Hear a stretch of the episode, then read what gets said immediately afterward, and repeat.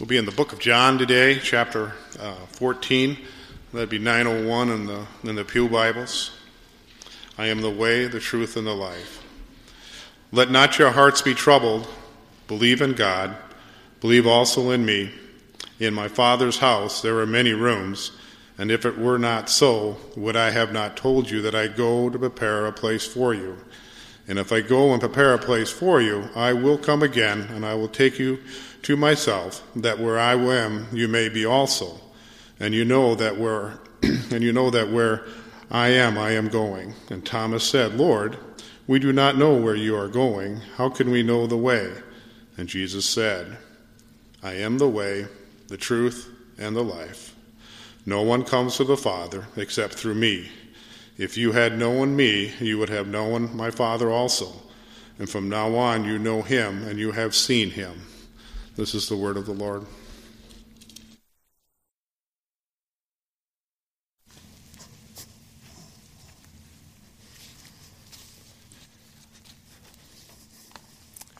As I get started this morning, I meant to say one thing previously.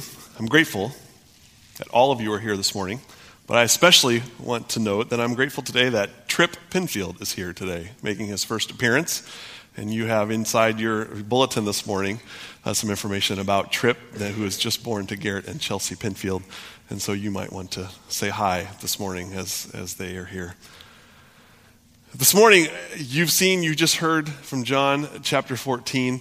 Last June, if you remember, I had about 3 weeks where I was going to preach in a row, and I thought that I could do this series on the I am statements that Jesus makes in the book of John. And so I had hoped to do that in that time and just couldn't pack it into those 3 weeks. And so we've continued that series. And in the midst of that series, I've spoken a couple of times in the Advent series. I spoke last week on Psalm 67, talking about missions. And now today I'm continuing on in that series. Also in the midst of that series, I've let Pastor Ron start a little series in the book of Romans.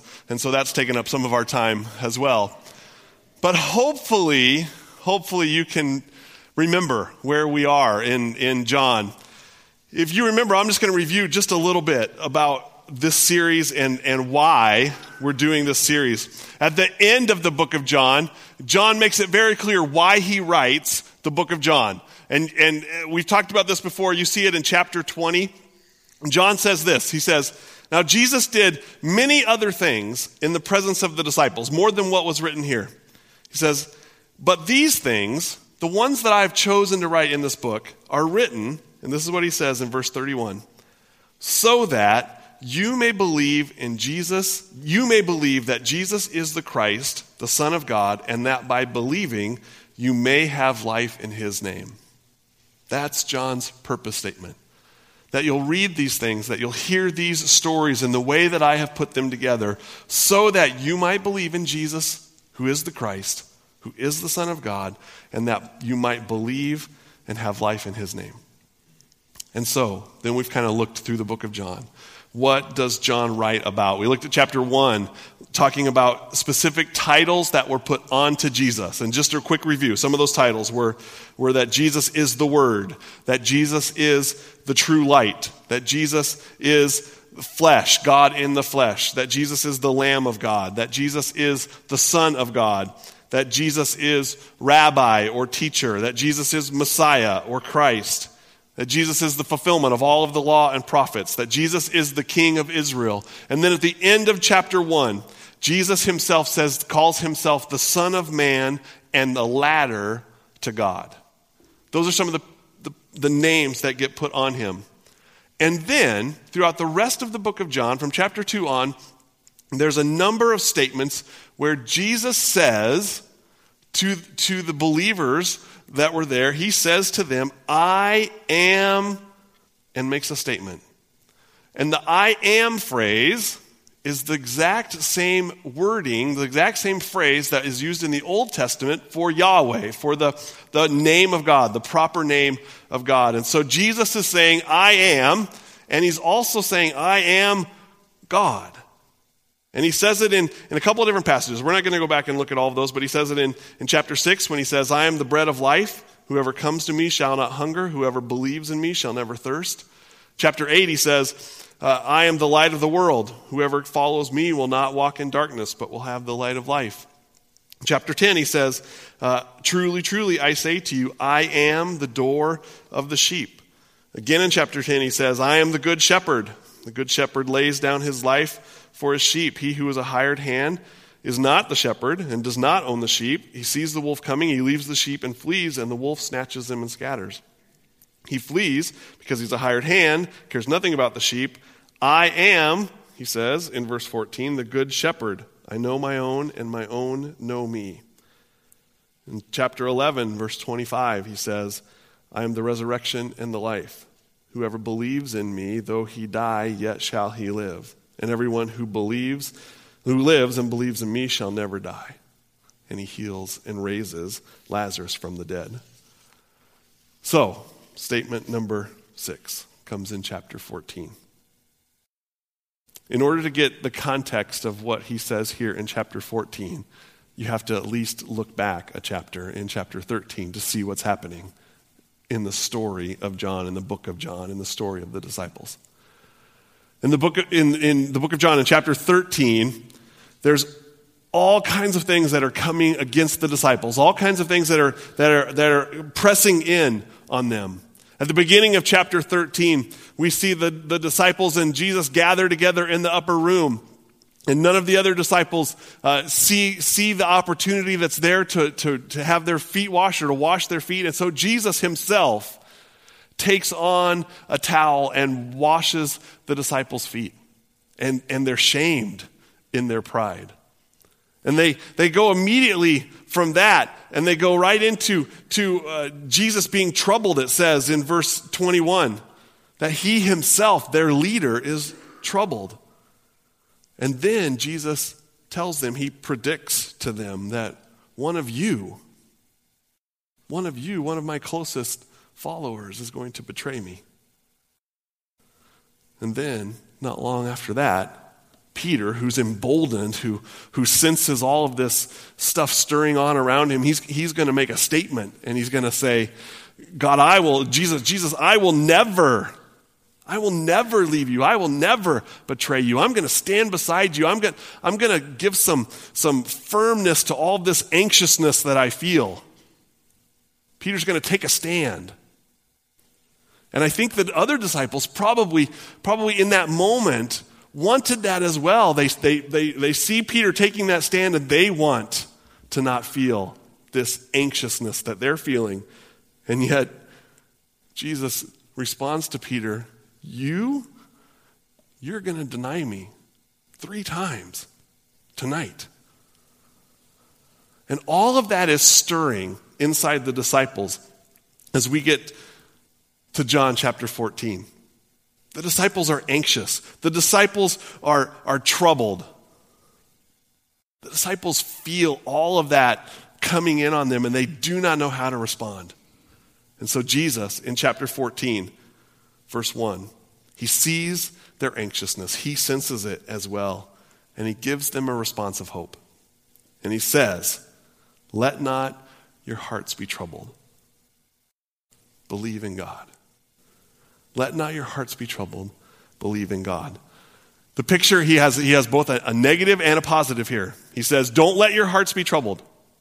The negative is don't let that happen. And then the positive is if you're going to take off the anxiousness, if you're going to take off the nervousness, the anxiousness that you feel, the troubledness that you feel, if you're going to take that off, what are you going to replace it with? And he says, this is what you replace it with.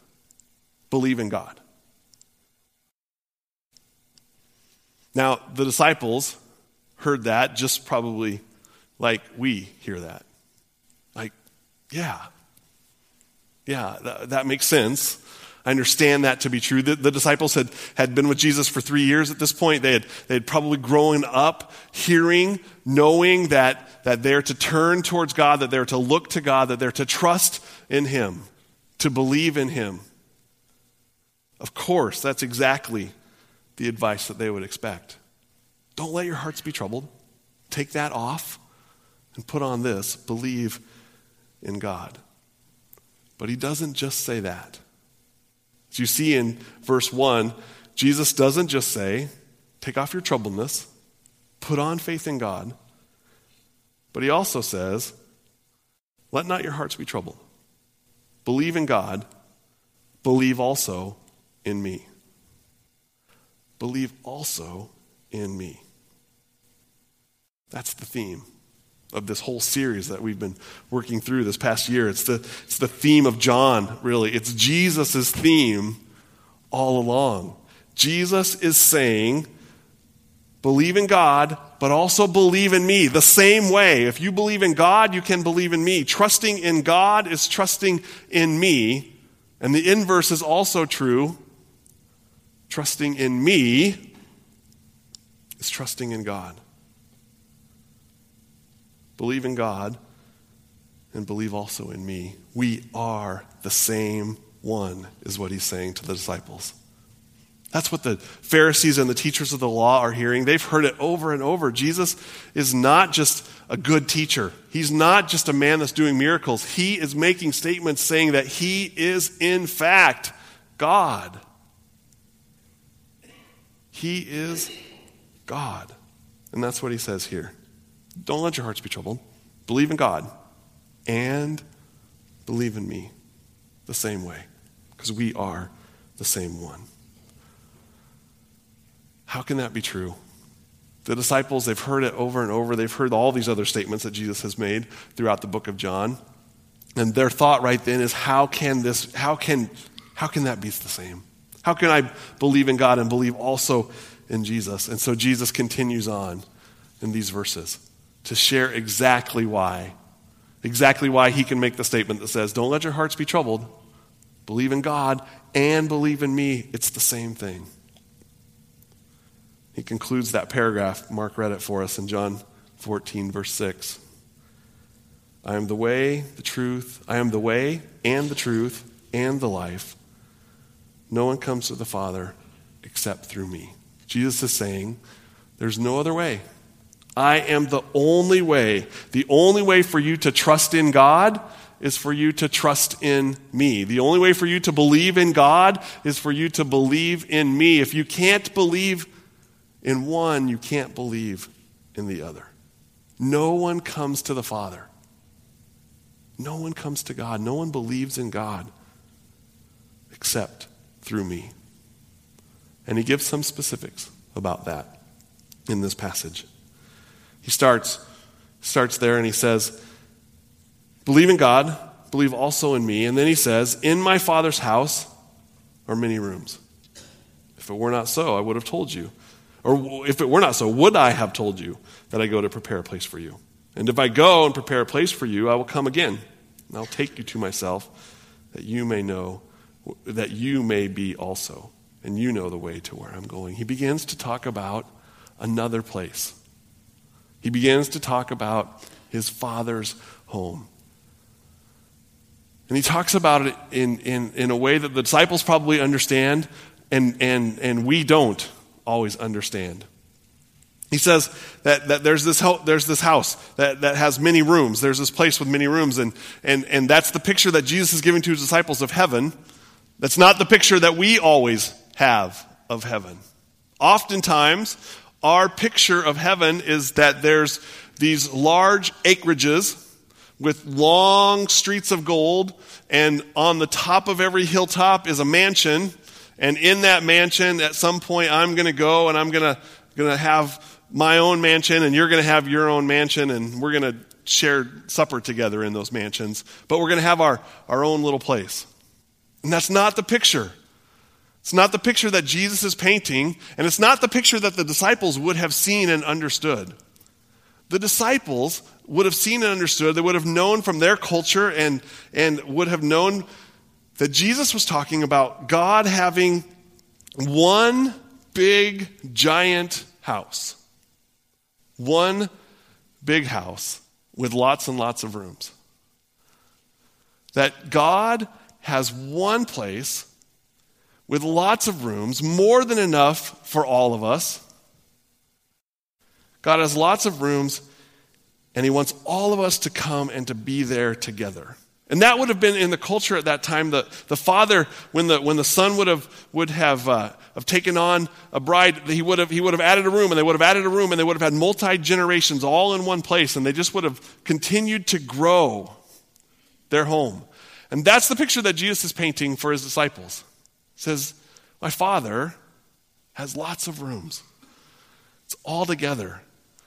Jesus is stressing to the disciples, and I think stressing to us, that Jesus is about, or that God and his home, heaven for us, is about community. And it's about intimacy. It's about community and intimacy. And the reason that we have this picture of long streets of gold with hilltop mansions all over the place is because we like independence. We like to be on our own. We like to be... And especially in our culture right here, in our church, we're country folk. We like the idea that there's a mile between homes or more mile. Dave shared last week that there's 0.4 people that live per square mile in our township right here. And we like that. And it kind of goes against our nature. It kind of goes against our grain to think that we're going to end up living in an apartment right next to somebody else when we finally get to heaven. And yet that's the picture. That's the picture that Jesus is painting for the disciples. And I think that's the picture that Jesus is painting for us, because it's not just right here in John chapter 14. It's all over in the Bible. That we are called to be one body, to be one people. And not just when we get to our apartment in heaven, but even here, right now. We are called to be one body. Together, we are called to be in community. We are called to be intimate with one another. Last week, I shared, as we had missed the previous 3 weeks in a row of church, and we gathered together, and I said as we gathered together last week that it was good for us to be together, that I had hoped that your soul would be encouraged, that when you come, you glean truths from the scripture, that you sing the songs, and that your heart is uplifted in those moments. But also, that when you come to church, one of the things that you long for is the connection with one another. That your soul is uplifted, not just by what happens here in the sanctuary, here on this platform, here in these pews, but that your soul is encouraged and uplifted and built up by what happens in the foyer and in the hallways and in the Sunday school rooms. And the only way for that to happen is for each of us, each of you, to look intentionally at someone else and think, how might I strengthen and encourage and uplift their hope? And that's what it means to be together in one body, to be together in one community, to be intimate with one another. We can't just be on a silo on our own. We can't just be on our own hilltop, in our own place, separated from everyone else. That's not what God has called us to do. It's not what he has called us to be. He says we're one body. We need all the parts of all of the body to work together as one. We're called as believers right now on earth to be together, not just in the future. And Jesus says, my Father has a house, and there's many rooms.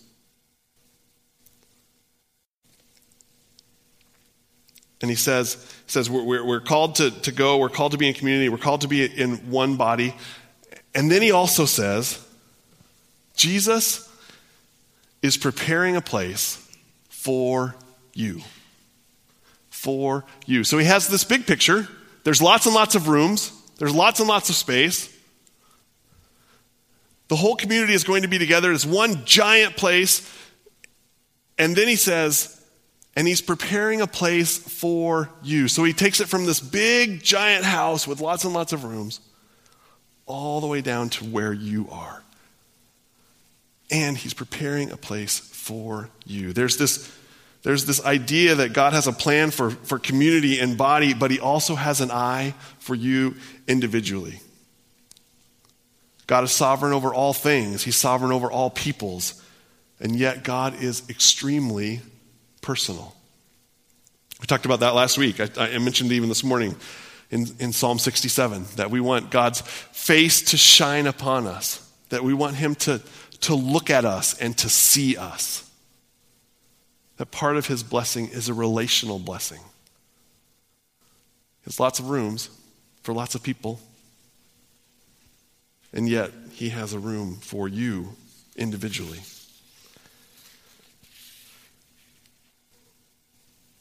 And Jesus says at the end of that paragraph, I am the way and the truth and the life.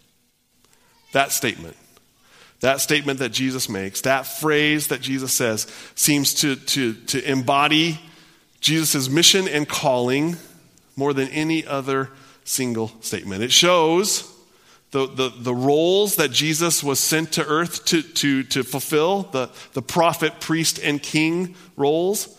It shows, it gives the best descriptors of what Jesus comes to do, that he is way, truth, and life.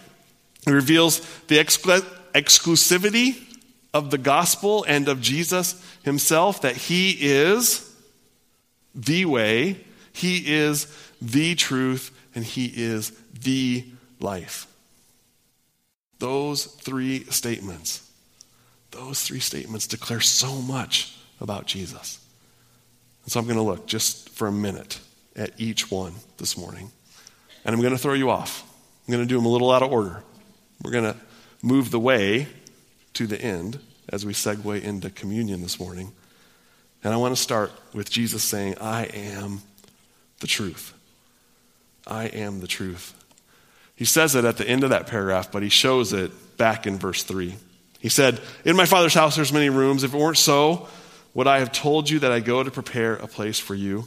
And then he says in verse 3, and if I go and prepare a place for you, I will come again and I will take you. I will take you. Jesus is the one. He is going to come again. He is going to be the one that will take you. Jesus is the truth. Jesus is, his role here is to reveal the Father. His role was to be God made flesh so that we might see and know and understand who God was. He was the truth. He is the truth. He's the revealer of the Father. He is the final prophet who comes and declares exactly what God is saying and what God is sharing with his people. Jesus is the fulfillment of all of the prophecies that came before him. Jesus is yes to all of the promises that have come to us in all of Scripture. Jesus is the truth. And he says, I will be the one that comes. I will be the one that takes you. My Father has this home. It has many, many rooms. It's just for you. There's an individual place for you, and I am going to come. Me, Jesus, I am going to come and take you. I am the truth. I'm the one that reveals the Father. And he also says, I am the life. He says it there in verse 3 again. He says, I go, I prepare a place for you. I will come and I will take you where? To myself. That where I am, you may be also. I take you there myself. And I take you to myself. So that you will be there. He says, I am going to go to my Father's home where there's many rooms, room for you. I will take you with me and I myself will be there. He's going to his Father's home. Jesus is going home. And this was encouraging to me as I read it this weekend in one of the commentaries. The picture is that Jesus, I probably can't even explain it the right way. Jesus is going home. And the best way for you to understand that, the best way for me to understand that is the picture of when I go to my mom and dad's house. When I get there, maybe this is true, not true for you, or maybe it never was true, but when I get to my mom and dad's house, there's cherry cheesecake in the refrigerator. And it's not because they ever eat cherry cheesecake. It's because I like cherry cheesecake. And when I get there, there's my mom has this blackboard that kind of hangs outside of the room they use for their guest room, and it will always say something like, you know, welcome to the Jays, or we're so glad to have Jason and Jenny and Jonah and Jana and Joe. It's special. It's special. Jesus isn't just taking us to this conference center where there's all of these rooms and we're going to have a good time, and it's something that he's been planning and preparing for. That's not the picture. Jesus is taking us to his Father's house. He's taking us home. He's taking us to the most special place that he knows. And it's special for everyone who comes with him. You are a guest. You are a guest of the child, or you are a guest of the Son. And in fact, he even goes further to say, you are a child. You are a co-heir with Christ. I'm taking you to my Father's house, but this is your Father's house too. It's a special place. He says, my home is going to become our home. And not only that, I'm going to be there with you. Jesus says, I will be there. I am the resurrection and the life, he said earlier. I am the one who brings dead things back to life. I am the one who brought your dead soul to life so that you might see and know, so that you can come and live in my Father's home with me. I am the essence of all things. It's in me that all things are held together. I'm bringing you to me. I am the breath of life. And you're going to come, and I'm going to bring you to myself. You're going to be here with me. I am the truth, and I am the life.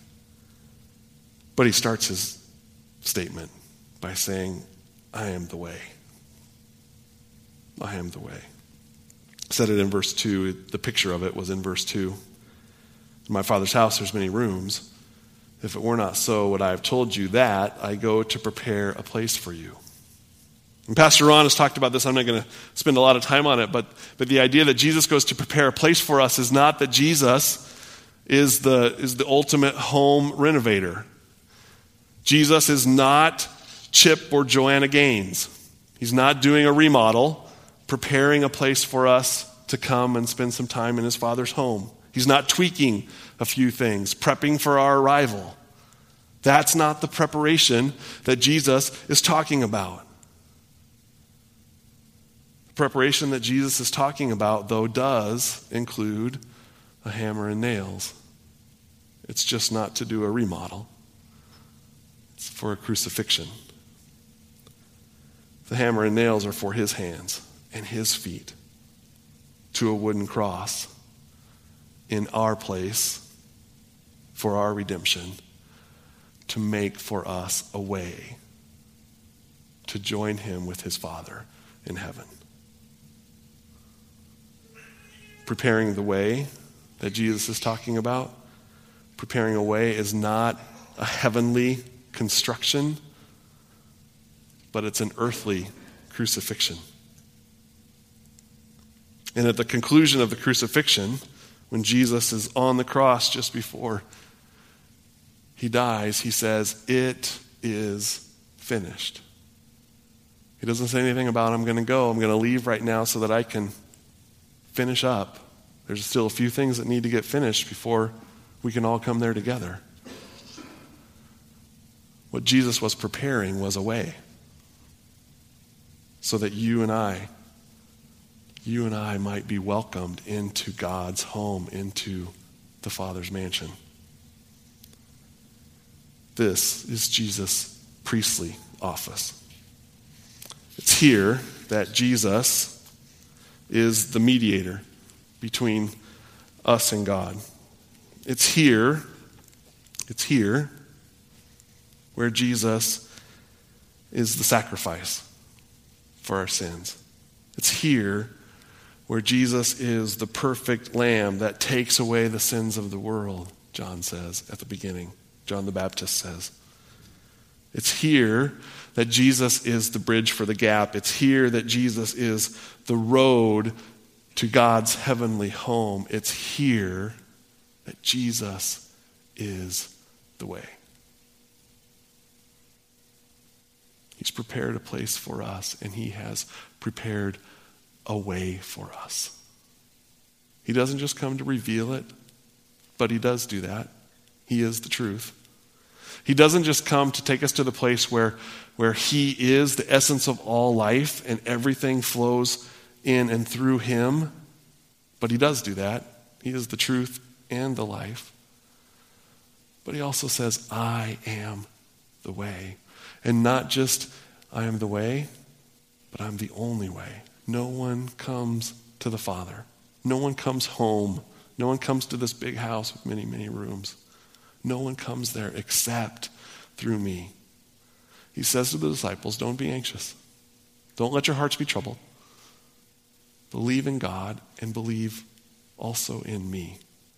I am the way and the truth and the life. The only way you come to the Father is through me. This morning, we're going to celebrate that right here together as we share in communion. Jesus is the way. He is the one that made a way for us. And we celebrate that with these elements right here. This morning, we're going to serve those to you. There's an invitation in your bulletin. It's on the screen as well. If you can live under that invitation, you are more than welcome, encouraged, in fact, to share in communion with us this morning. We will serve these elements to you in your pews. We would love for you to take part in that, to be strengthened by this sacrament with us. But if you read through that invitation and you're not comfortable with that, or you're uncomfortable with the process this morning, we would welcome you to abstain. There's no requirement this morning that you share in this communion with you, but we want you to. We hope that you will. We want you to be strengthened by this, reflecting on the fact that Jesus is, in fact, the way, the truth, and the life. There's no other way to the Father except through him. The elders are going to come. They're going to help me to serve this morning, and encourage them to come at this point, and we'll share communion with you.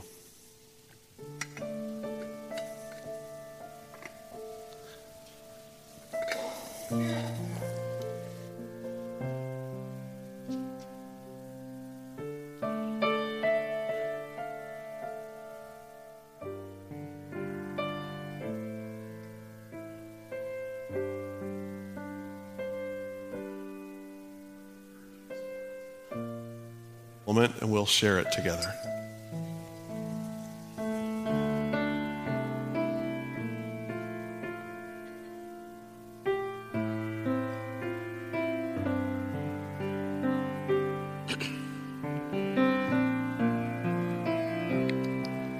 I saw one hanging on a tree in agony and blood, who fixed his loving eyes on me as near his cross I stood, and never till my dying breath will I forget that look. It seemed to charge me with his death, though not a word he spoke.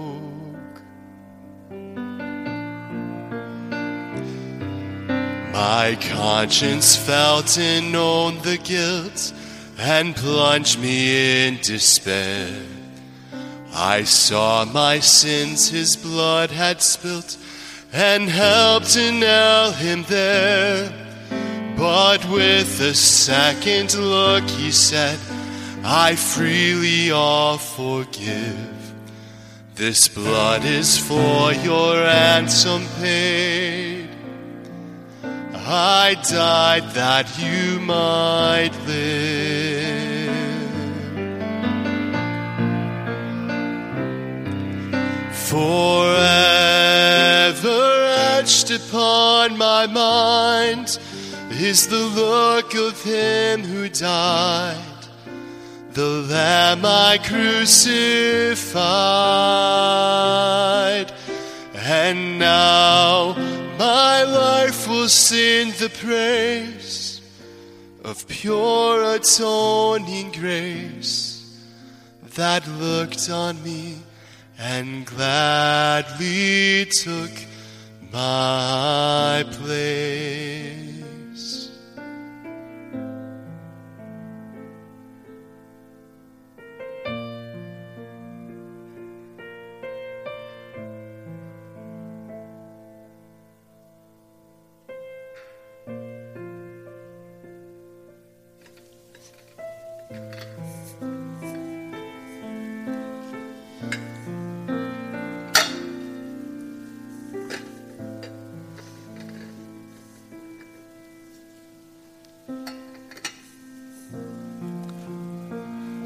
This represents the body of Jesus Christ that was broken on the cross. That brokenness, that crucifixion, was the preparing that Jesus did so that he might be the way and the truth and the life. Take and eat and be grateful.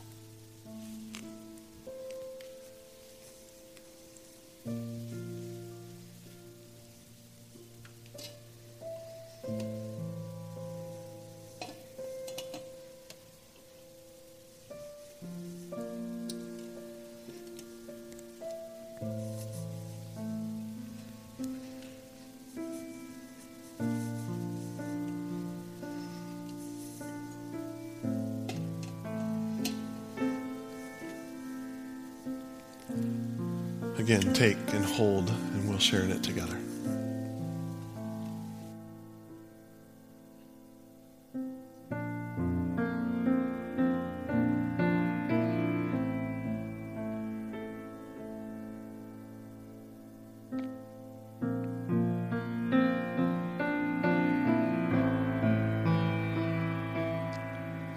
Thus, while his death my sin displays, for all the world to view, such is the mystery of grace. It seals my part in two. With pleasing grief and mournful joy, my spirit now is filled, that I should such a life destroy, yet live by him I kill.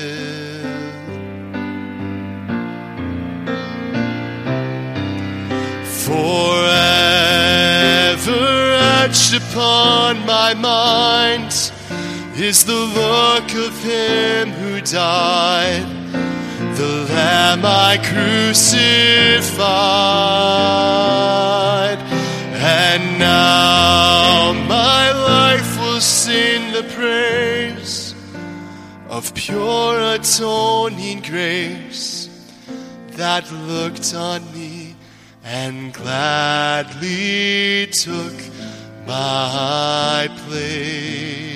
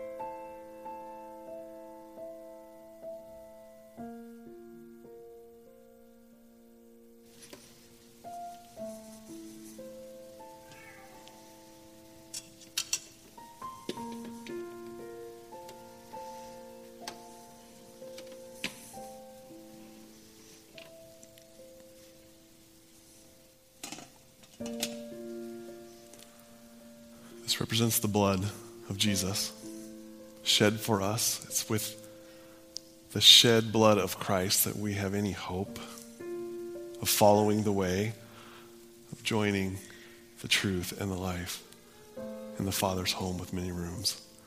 So take and drink and be grateful this morning.